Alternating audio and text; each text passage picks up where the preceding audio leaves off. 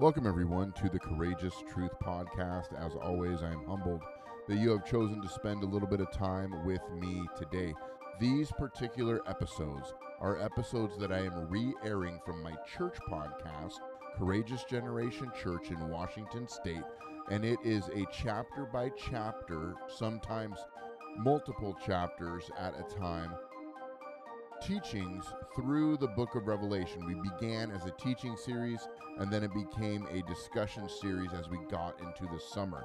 So I'm going to start airing these about once a week and I hope it blesses you. I, I know a lot of people, even if you don't follow Jesus, you don't claim to be a Jesus follower, this book of, of the Bible should be of particular interest to you as you will see how we are seeing things happen in a biblical manner. Nothing is catching God off surprise.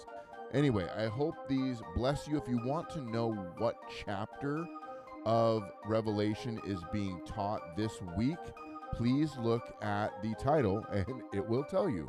But anyway, I hope this blesses you, challenges you, inspires you to continue to take a courageous stand for the truth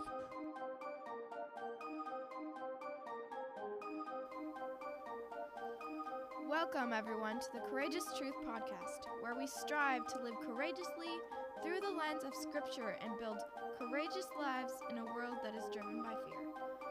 Your host is a proud parent, a proud pastor, a proud business owner, and a proud American. Tune in today for your dose of courageous truth. And now, your host, Eric Lundberg. So, before we get into this, um, I'm going to read a statement. And the reason why I make these like statements is just because like it helps me like communicate my heart from a pastoral perspective. We're just sitting there eating a brownie. Movie time. All right, here it goes. He's like, Daddy's going to entertain me. No, I'm not. You know that. But anyway, so I, I make these statements to uh, to condense some thoughts that that I have as a pastor, and I think it's it's a better way to communicate to to you guys kind of how I feel about certain issues.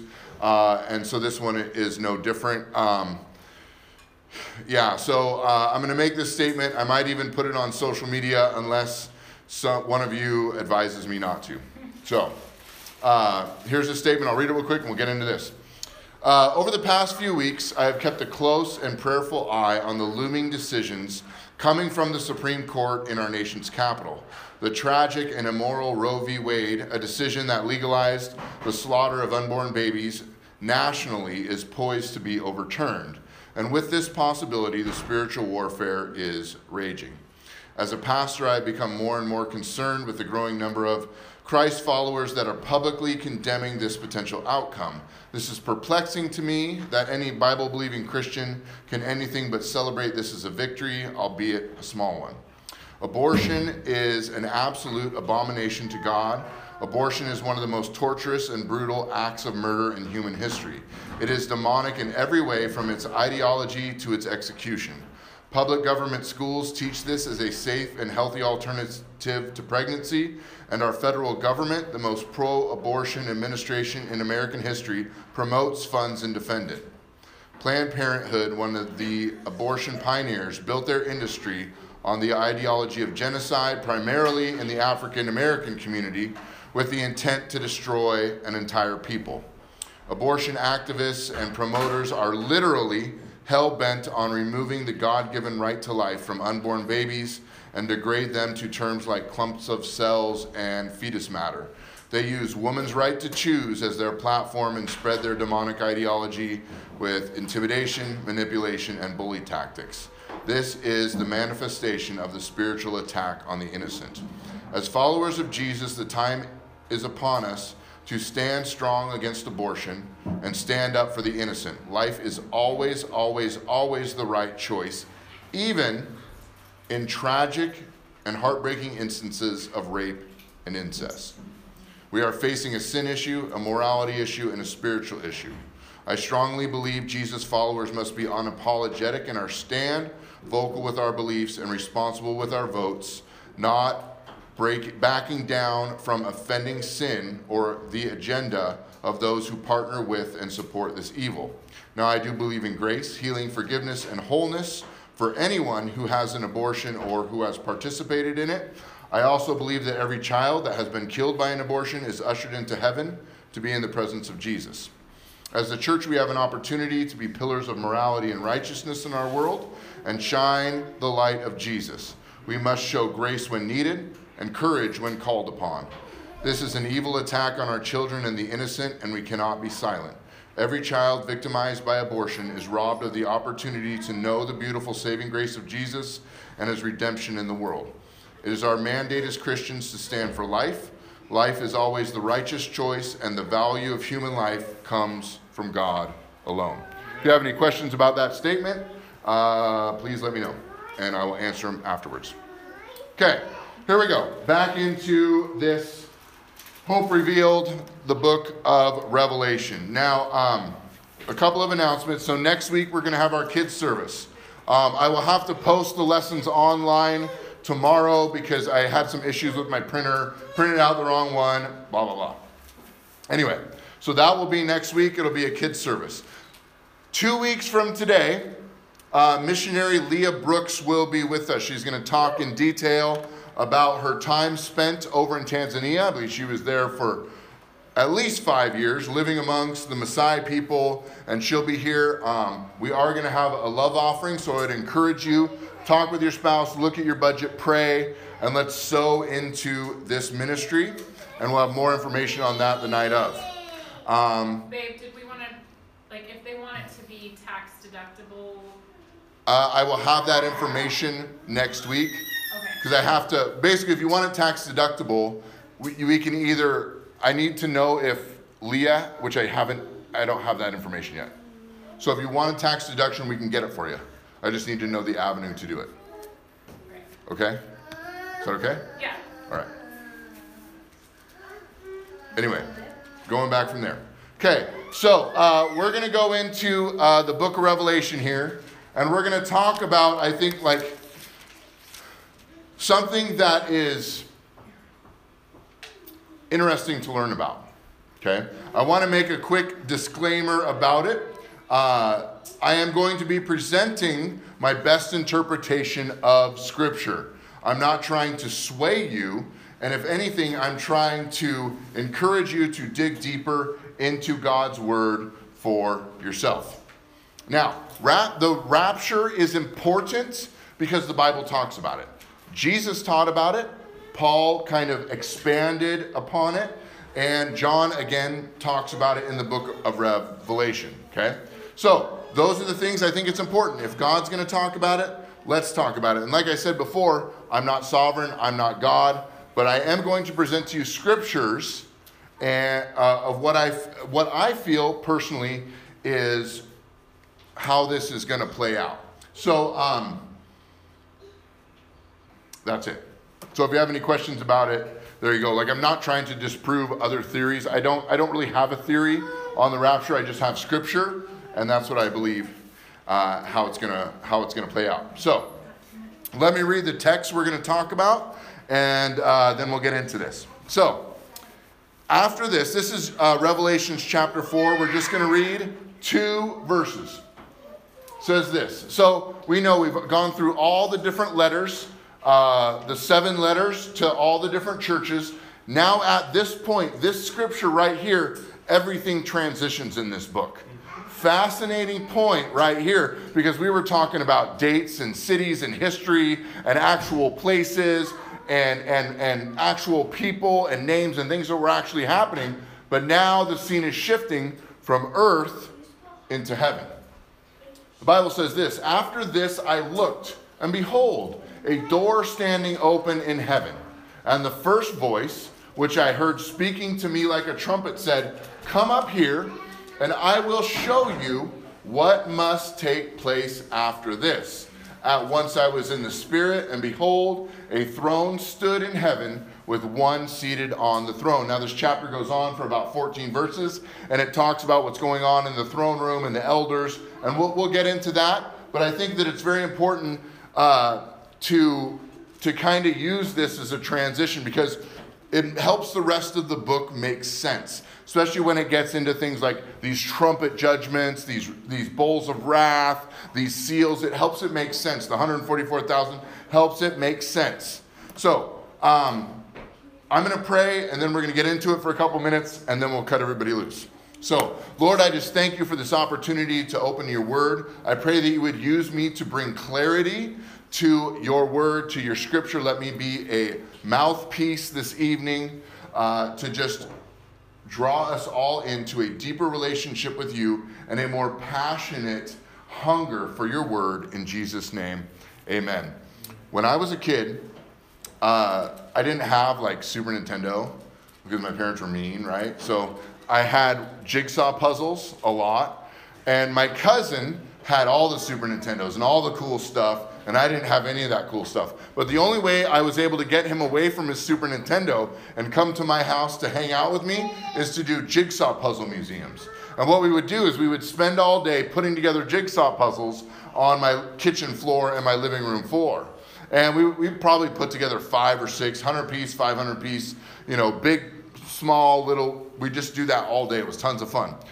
But I was really good at it, and my brother, who's a couple years younger than me, was really bad at it. And he was terrible. And he would get mad if I would put too many together, and he would take pieces from the puzzle I was working on, and I'm not kidding, he would throw it in the air vent duct. and when we would clean out the air vector, my dad did, you can ask him, he would find jigsaw puzzle pieces in there, and that was that was my brother. He would hide them from me. So I would get close to the end of that jigsaw puzzle and I'd be missing pieces. And I'd be like, this is incomplete. I don't know. I can't. I know what it's supposed to look like, but I don't have all of the pieces. And I think that uh, when it comes to Bible prophecy, it can be a lot that way. Where we have a lot, we know the main what's going to happen, but there's pieces that are missing, and I believe God reveals them to us in the proper time. But He cares enough about us to reveal as much as He wants to. Like this whole book, you look at the book of Daniel, Ezekiel, Zechariah, Bible prophecy, Isaiah. Uh, uh, there's so much Bible prophecy that shows that God wants to entrust us with that information, even though it is going to happen in the future. So there is definitely so much value there. But before we get into this, I do want to do a little bit of uh, review. So, uh, Revelations chapter 1, 1 through 3, I'm just going to read this out. I don't have a slide for this one, but it says this The revelation of Jesus Christ, which this is uh, Revelations chapter 1, verse 1 through 3 the revelation of Jesus Christ, which God gave him to show to his servants the things that must soon take place. He made it known by sending his angel to his servant John, who bore witness to the word of God and to the testimony of Jesus Christ, even to all that he saw. Blessed is the one who reads aloud the words of this prophecy. Blessed are those who hear and who keep what is written in it, for the time is near. He's introducing and then he goes into a vision, then he writes these letters, and then he goes into a massive trip to heaven, and he gets uh, this whole sequence of events unveiled to him spiritually. Now, the reason for this epistle uh, is it's very clear, and it's written right here to show God's servants what must take place. So, John has this vision of Jesus, which we'll review in just a minute, and then God says, Look, write these letters, get them right, get these churches right, at least give them the opportunity to get aligned with me because what's going to happen, uh, they're going to need to be in right standing with me. So, just a reminder as well John had a vision of the glorified Jesus. Now, John has the spiritual authority entrusted him by the Holy Spirit to share these things. He's not writing on his own accord. And I think that the way he writes this book just proves it, and the way every single verse points to Jesus. because imagine writing this, people aren't going to believe you. They're going to be like, what are you talking about? You know, if you've read the book of Revelation, there's some stuff in here, and you're like, none of it makes any sense. You're talking about seven headed beasts, and you're talking about, you know, all this stuff, and a smaller beast coming out of the sea, and like, dude, what kind of drugs are you drugs, doing? Right. but he does have the spiritual authority, and I believe that it's proven so much in the way he writes specifically to each of the churches and the context that they're ministering in. Yeah, and I mean, imagine being the, church and getting one of those, you know, uh, uh corrections, and you're like, that is, de- there's no way you could have known that, but we're doing that. So, and remember, John has a vision of the glorified Jesus. Now, not the Jesus that walked on the earth, not the, not the humble servant, but the glorified king. There's seven golden lampstands. And in the midst of the lampstands was the Son of Man. Long robe, golden sash, white hair, eyes of flame of fire, feet like bronze bronze, voice like rushing water, held seven stars, and a double two edged sword came out of his mouth, and his face shone like the sun. Jesus is showing himself the soon and coming king. And he wants to get the church right because he's coming and he wants us to be ready for that. Because he's going to establish his kingdom on the earth. Now, Revelations chapter 1, verse 9 says this Write therefore the things that you have seen, write what you've seen, write the things that are. So he wrote about the vision he saw. Then he writes what's currently happening in all those churches. That the only way he could have known is by the revelation of the Holy Spirit and those things that are to take place. John is to write the vision just as he saw. So everything he sees, he writes it down and the letters to the churches that Jesus is about to share with him, and the vision which he is about to engage in. And so we're just going to look at two words really today. And that's the first two words of this verse. And it says, after this. After this. What does John mean by this? After this. So I want you to remember those words. We're going to take a look right now at some of the things that we're going to be discussing over the next couple of weeks. And we'll go through it quickly. Like, I'm not going to take like two months to talk about one, one of these things, but I think enough so that we have a good idea of what this book is talking about. We're going to talk a little bit tonight on the uh, imminent rapture of the church. We'll talk about the seven tribu- uh, year tribulation, or Jacob's sorrow, as it's called trumpets, bowls, and seals. There's seven of each. And then there's a cast of characters that comes in this book that's talked about throughout the rest of Bible prophecy, and that's the person of the Antichrist, that's the false prophet, that's Satan, that's 144,000 sealed by God, and two witnesses. We are going to talk about the second coming of Christ, which is different than the rapture. We're going to talk about heaven, yay, and we're going to talk about hell, boo. But we're also going to talk about the millennial reign of Christ, and then eternity, the new heaven, and the new earth, not in one week, but over the next coming weeks. So, we're going to talk a little bit about the rapture of the church. So, we're going to look at this timeline here. Okay? So, we have really before this timeline, let's see if my, there we go. Uh, we have the first coming of Christ, which was his birth, and then we have his ministry, then we have the cross, death, burial, resurrection. Then Pentecost happens. And then what happens is the age of the church. And we don't know, this is where we're at right now. It could be another five minutes, it could be another 5,000 years. We don't know. Uh, and then at that point, somewhere, the rapture is going to happen. When that rapture happens, there will be a seven year tribulation. And after that moment, that's when the second coming of Jesus will come. Millennial reign for a thousand years on the earth, Satan bound in the bottomless pit. Then he comes out loosed on the earth again, and guess what? He goes down without much of a fight. Uh, and then we enter into the eternal age.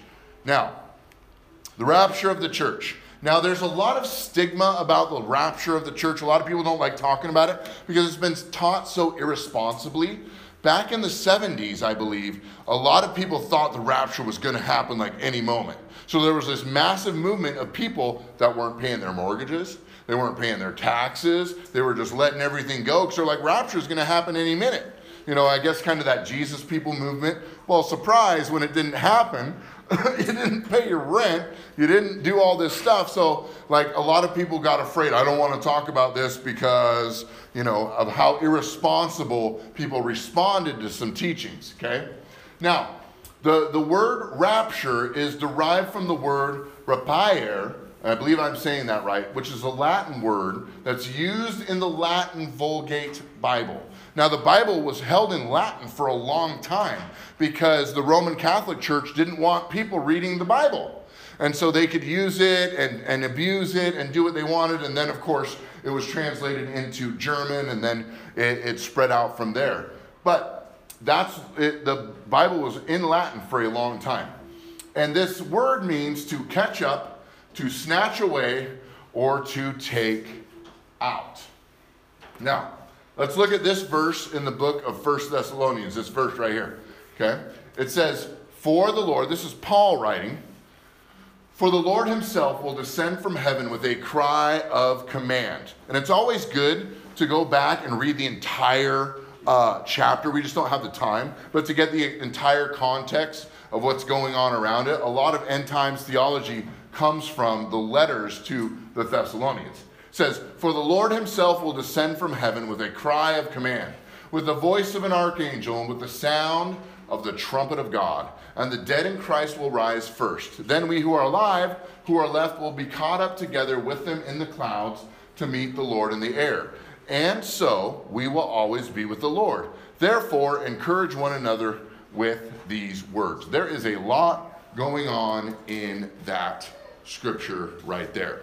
So, one of the main things we got to remember is encourage one another with these words.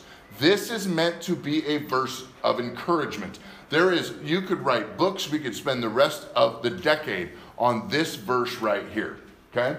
But what it says is, we will be caught up. In other words, rapire or rapture. We will be raptured up together with them in the clouds. So, this is not the second coming of Jesus. This is an event. And this event will be the most supernaturally amazing event the world has ever known.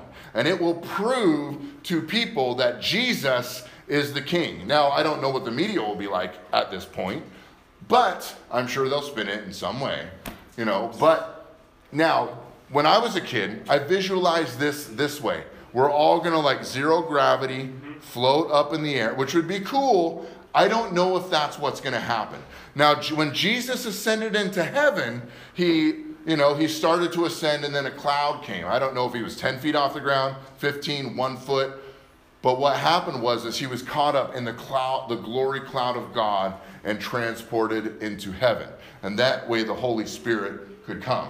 So, what we know is there will be a time when God comes and we will meet together with Christ. There will be a generation that does not pass away. Now, we need here's a few things that we need to remember when we think about this thing because it can be overwhelming because it's like do i even really believe this you know number one thing we need to be remember is we need to always keep our eyes on the lord not after this event not after this theology not after these reasonings because you can spend your whole life pursuing the, the, the, the teachings and thinking of the rapture. And then you miss out on the purpose that we have down here on earth. Okay? So, keep our eyes on the Lord, on the right things. And we're going to be re- reunited with God anyway. Whether we happen to be a part of the rapture or we've already passed and are with in eternity with God already, at one point we're going to be seeing this thing from one side or the other. As long as we're not on earth when it happens, because that means we missed something pretty big. Now, and I'm going to say this a few different times. When this happens, according to Scripture, the church will be saved from the wrath of God. In the book of Revelation, starting at about chapter 6 through about 19, God starts to give, he starts to reveal to John some of the things that are going to happen during this seven year tribulation. So this is a time when the wrath of God is being poured out on the earth. And I'll say it about four more times. The wrath of God is not for the church. Okay? The wrath of God is not for the church. That's what we were died, and that's what we were redeemed from. Our punishment, exactly. Okay? Now, our hope is in a guaranteed reunion with Jesus not the event of the rapture. It's cool to talk about. I think we should all listen to some teaching. I've done a lot of study over the past six months about it. I think it's important. But we, our, our, our, our hope is in the reunion with Jesus. The fact that we will be in Jesus at one point. That's the hope. That's the message of all this. Okay? We will be with Jesus from either side of this event. now, here's some reasons to consider the rapture. Why would I consider the rapture? I'm going to read three scriptures. There's a lot of scriptures, I'm sorry. But 1 Thessalonians 1 9 through 10 says, For they themselves report concerning us the kind of reception we had among you, and how you turned to God from idols to serve the living and true God, and wait for his Son from heaven who he raised from the dead, Jesus who delivers us from the wrath to come. In other words, that wrath is coming. It talks about it very clearly in Scripture, but he is going to deliver us from that wrath. That wrath is not for us as followers of Jesus. He rescues us from that wrath. And we're starting to see a. okay, I don't want to get into that. Romans 5 9. Since therefore we have been justified by his blood, much more shall we be saved by him from the wrath of God. Again, because of the blood of Jesus, we escape the wrath of God. And then finally, this, and this is an interesting one. There's a lot here. Second Thessalonians 2 7 through 9. For the mystery of lawlessness is already at work. How many of you would agree there's some lawless spirits in the land? Only he who now restrains it will do so until he is out of the way. And then the lawless one will be revealed, whom the Lord Jesus will kill with the breath of his mouth and bring to nothing by the appearance of his coming. The coming lawless one is by the activity of Satan with all power and false signs and wonders. Now, I'm gonna, I, I just want to show you one thing in this. It says, For the mystery of the lawless one is already at work, we know that. Only he who now restrains it will do so until he is out of the way. The prayers of the saints, the church, have been commissioned to what? Push back the gates of hell, the forces of darkness, with our worship, with our intercession, with our serving, with all those things. And the law, and until he is out of the way, and then the lawless one will be revealed. Okay? Satan does not know any of these timelines. He knows what's going to happen, but he doesn't know any of the timelines beyond you and me. So John talked about in First John that there had already been antichrist spirits released into the world that Satan is using to prepare because Satan knows something is coming, but he doesn't know the timeline. Doesn't have the authority. He's just a pawn, okay? When the church is removed, imagine the world without the church. Imagine the world without a praying church, a, a truth believing church standing against the forces of darkness. They act like they hate us, they act like they don't like us, they scoff at us. But imagine if we're gone. Mm-hmm. That is going to be a scary place. And when the church is gone, the lawless one will be revealed. And of course, whom Jesus will kill with the breath of his mouth. In other words, Jesus ain't worried about him. Okay? And bring to nothing by the appearance of his this is just what a, what a, like what a mock like this is such a, a, a flex on Satan, right?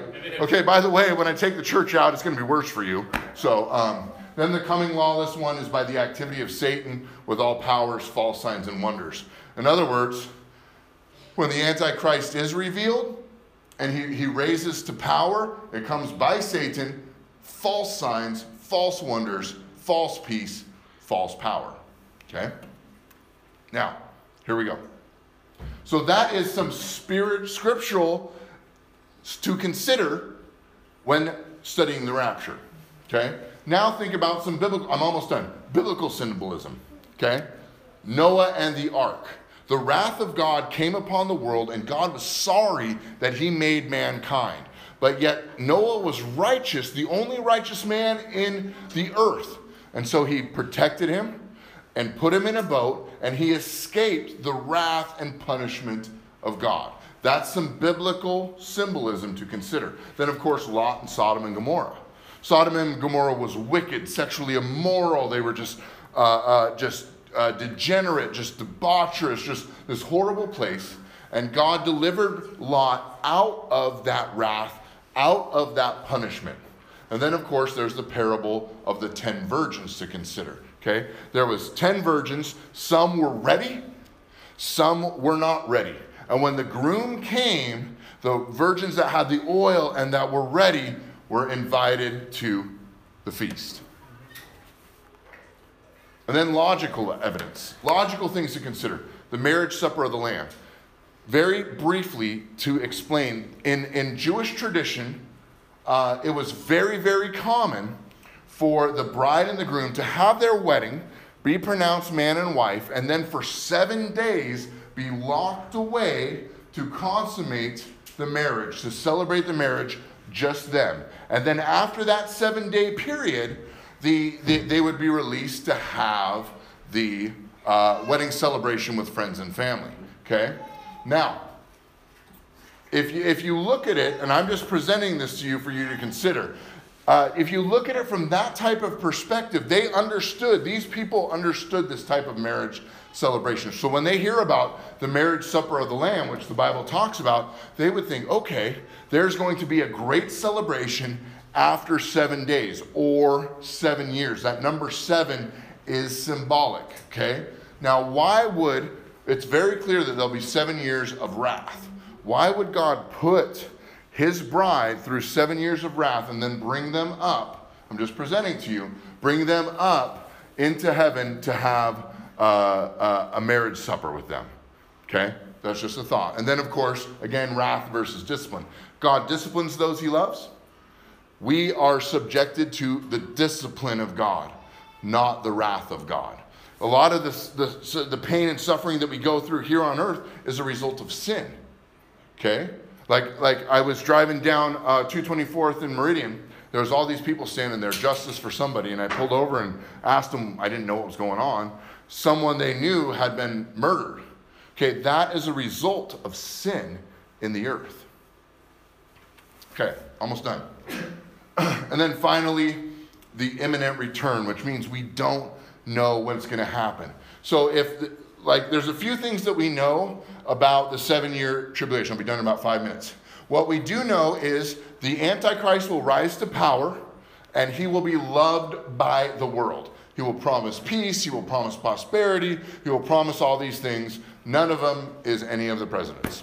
Just how it is, okay? He will be loved by the world. He will sign a peace treaty with Israel, which he will later break. So it seems like he's bringing all this peace. Now, if we know as God's people what's happening, then we can start to predict the timeline, which we cannot, we should not, we have no business, we don't have the authority to know the timeline of God. We also know that there will be a, temp, a new temple built in Jerusalem.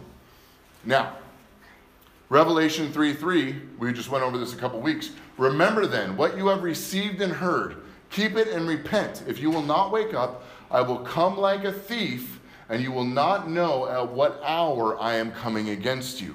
In other words, we, this church, like everyone, is given the opportunity to repent. And if we repent, we're good.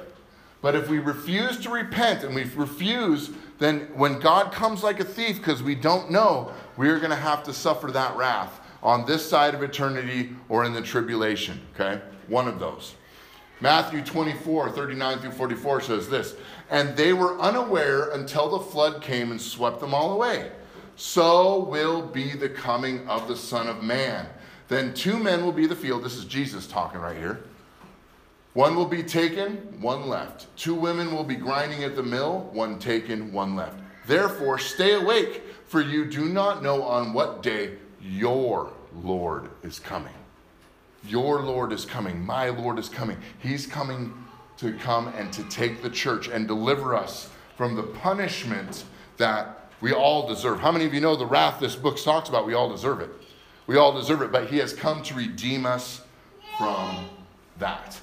Now, here's the deal we strengthen our faith when we surrender our need to know and predict the timeline of God. There's so much faith when we surrender everything to Him. God, I don't need to know. And this goes for every area of our lives. When is my kids coming back to the Lord? You know, when am I going to get this job? When am I going to do? When we surrender all these things to the Lord, our faith is strengthened. And that's the kind of people we want to be. We want to be people of faith. So, the idea here today was to take a look and consider the fact that this event will happen. I don't know exactly what it's going to look like. I don't know if we're going to float up in the air like floaters. You know, I don't know if we're just going to, like, I don't know. We don't know. But one thing we do know, and, and is Scripture talks about Jesus coming for the church. He talks about rescuing us from the wrath that this book talks about. He talks about preserving his church, celebrating with his church, having an eternal home for his church. Now, the more time passes in human history, the more puzzle pieces are put together. Imagine living when the Holocaust was around. Like, that's got to be it. Jesus has got to be coming back. The Holocaust, this is terrible. All these Jews are being slaughtered, worldwide chaos, World War II, World War I. God's got to be coming back at some time. The Great Depression, people are starving everywhere. Like, God has got to be coming back, you know. But we learn more and more and more. And God alone holds the final pieces to the puzzle. The next thing is if almost one third of Scripture is prophecy, it's important to God. It's important to God that He would reveal this stuff to us for us to study and learn and, and, and show ourselves approved and seek after Him to understand some of these things. And then finally, the unfolding of the end times should fill us with hope and awe of God. If this doesn't put awe of God in you, this doesn't put the fear of God inside of us and fill us with hope because we are rescued from these things. I mean, he's, it's very specific in these coming chapters about what's going to happen. And we are rescued from those things. How great is our God that He gives us an opportunity to be free from that, to be rescued from that coming wrath. That's amazing. No other God does that. The other God's like, I'll just punish you, you know? But this is amazing. Couple of challenge questions and a little homework. In what ways am I living rapture ready? Where, where am I not? If Jesus was coming back for his church tomorrow, which we never know, like all this wrath that's coming, we need to warn those we love. We need to warn people. We need to teach our kids so they can teach their kids that this is what the Bible talks about in the end times. It's not the movie with John Cusack, 2012 or whatever. Okay, this is something that's actually predicted and taught about because God wants to rescue as many people out of it as He can. Why else would He put it in there? He's telling you His plan, world. Come and look and see and be rescued from it. How can I be more, how can I develop better spiritual disciplines to study God's Word? I should like tattoo this on my mirror so I can look at it five times a day. How am I developing spiritual disciplines to study God's Word better, more, you know, more efficiently? How can I develop those habits? Just a challenge, just a question. There's so much here. There was a lot of scripture tonight. There was a lot of, woo, like, it's mind boggling. You know, it's, it's, it's a lot. But I think it's important and I, my prayer is that it challenges all of us to study God's Word a little bit more. And where am I seeing the signs of the time in culture? When we look at the world like this.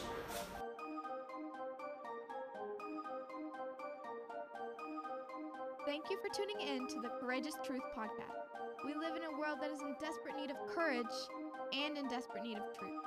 Our prayer is that this podcast will equip and inspire you to live courageously for your family, your community, your God, and for your country. Be courageous in your stand for truth in a world that is completely abandoned. See you next time right here at the Courageous Truth Podcast. Remember, truth requires courage.